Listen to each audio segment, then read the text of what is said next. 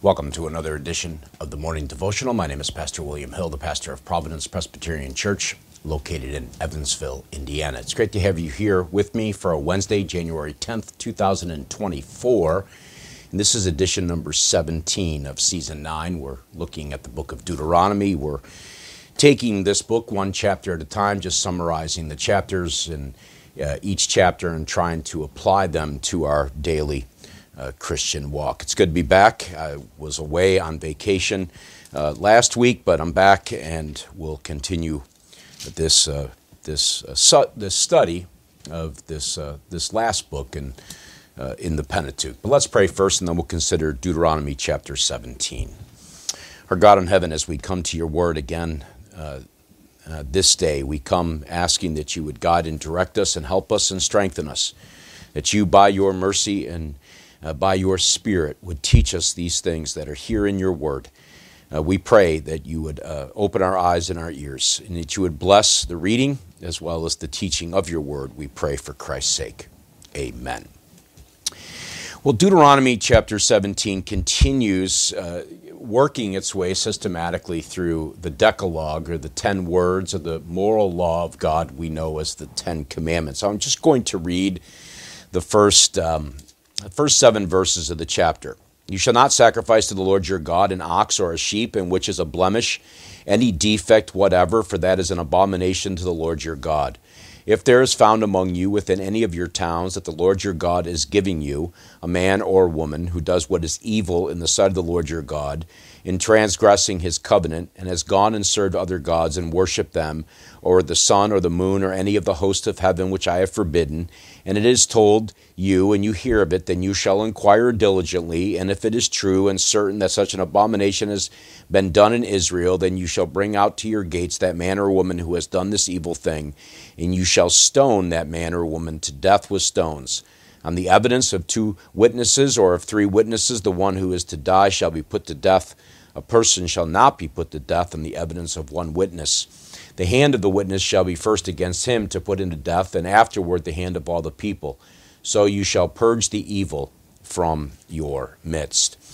Now, this chapter really can be divided into three sections. I'm going to just give you a quick summary of two of these sections and then come back to the, the passage that I just read.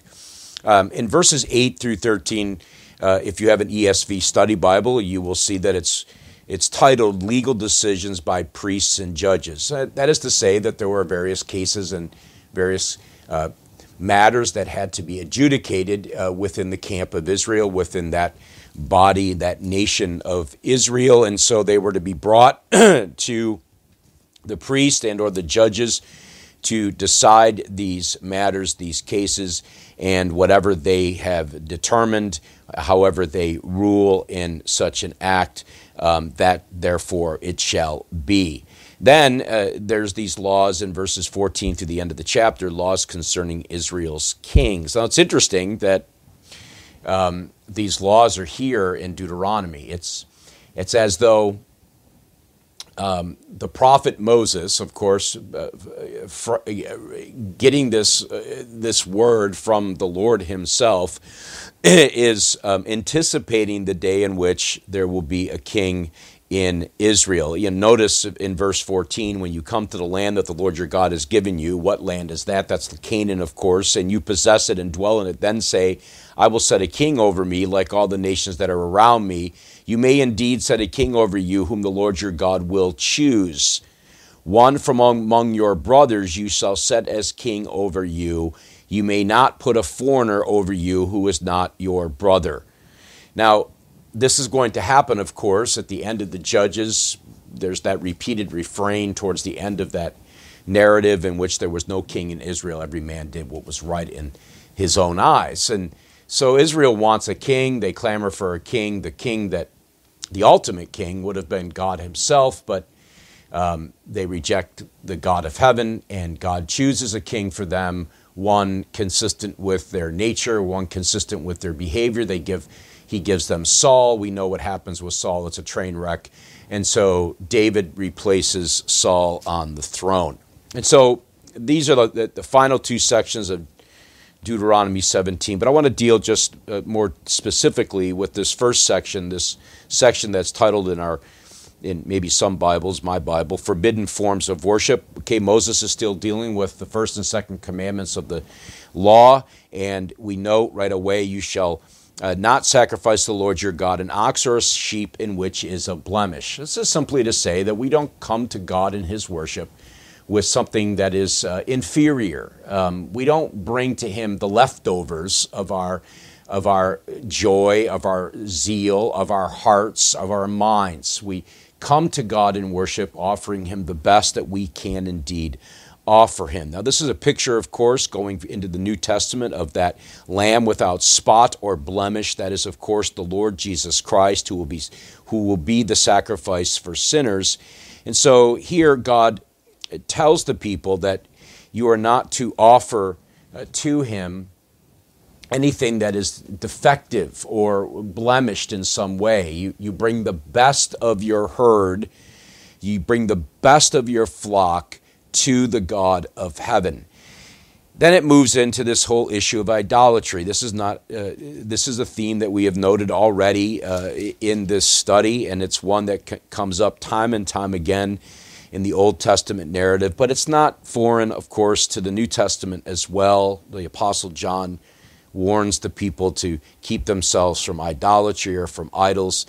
And idolatry is an, it's a grievous sin against God, and he details this very clearly. Verse 2 If there's found among you with any of your towns that the Lord your God has given you, a man or a woman who does what is evil in the sight of the Lord your God, and what is this evil? In transgressing the covenant, and served, gone and served other gods, and worshiped them, or then, of course, you have these things that they were forbidden to replace the living God, the sun, the moon, or any of the host of heaven, which I have forbidden. If you go back to Exodus 20 or Deuteronomy 5, you see that plainly given.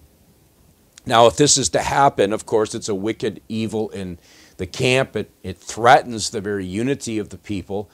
Um, it threatens the judgment of God to fall upon them. And that will indeed happen many, many, many years from now uh, from this uh, particular writing.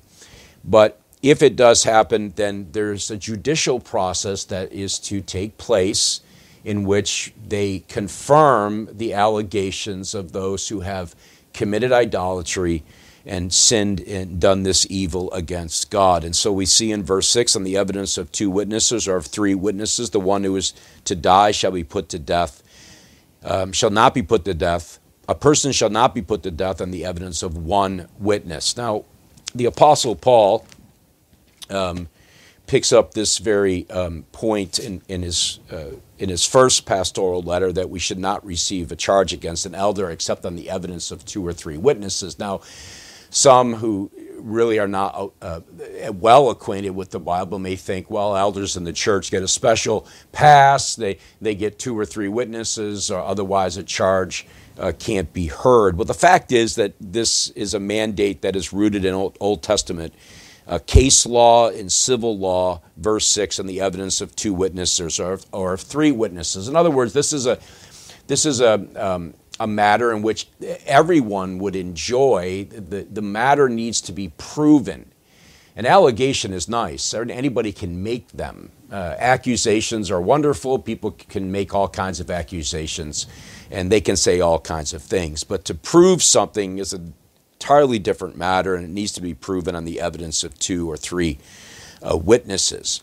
However, if it is in fact demonstrated that this person has committed this wicked abomination of idolatry, then they are to be killed. Now, what does this tell us about God's worship? What does this tell us about His, um, uh, his jealousy over His own glory, over His own, um, over, over His law, and that which He has given to the people? It's a very serious matter. Idolatry in all of its forms is an abomination before the God of heaven, requiring the death penalty in the Old Testament. In the New Testament, I'm convinced that the penalty is excommunication, but that's a discussion perhaps for another day. But what we do note is that first, we do not worship God with, the, with our afterthoughts, with our leftovers. And second, we recognize in this opening section that God does take his worship very, very seriously. And we too ought to approach the God of heaven just that way. Every Lord's Day, we have the privilege of entering into the very presence of God and to um, enjoy Him. And we should do so with the reverence and the awe that it demands. In other words, we should approach Him with fear and reverence. Not that we're afraid of God in the sense of, of running away from Him, but we should enter into His presence with that with that recognition that He is God and there is no other, and He is God and we are not Him, and He is other uh, from us, and we should uh, then therefore revere Him. We should stand in awe of His majesty. We should not trifle with His glory, and we should not trifle with His worship, and we should bring to Him the best that we have to offer. Now, this means that as we prepare for worship each, each week, we, we should take advantage of Saturday evenings. I've often heard it said that worship uh, begins on Saturday night. Get the proper rest. Don't stay up half the night twiddling along, twiddling around on Facebook and social media and whatever else you may be doing. Uh, but get the proper rest so that you're alert and ready to worship the God of heaven on the Lord's Day. Perhaps uh, use various resources that you can avail yourself to, to prepare. Maybe read the passage of Scripture um, that your pastor is going to preach from and talk about it as a family. Uh, there are many different ways to do it, and, and you just uh, experiment with different ones and find something that is profitable for you and your family. But whatever it is, we want to bring to God the best of our worship. We don't want to bring the leftovers. And we want to worship Him, not idols, not the figments of our imaginations, what we think God should be or shouldn't be. No, we want to worship the one true God of heaven and earth as He's revealed Himself to us in His Word. And so Deuteronomy 17, of course, is very pointed on this matter, and it's a matter, of course, that the nation of Israel uh, sets aside, they abandon, and they suffer greatly uh, because of it. Well, I trust these times are helpful. If you have any comments or questions, you can leave me a note. The way to reach me is there before you on the screen. And so until, um, and well, actually, um, in just a few minutes, there'll be another devotional, same day, Wednesday, January 10th. Um, I'm just catching up from a missed one before I went on vacation. And so uh, we'll uh, consider Deuteronomy 18 in the very next edition of, of this devotional. And so until then, May God bless you.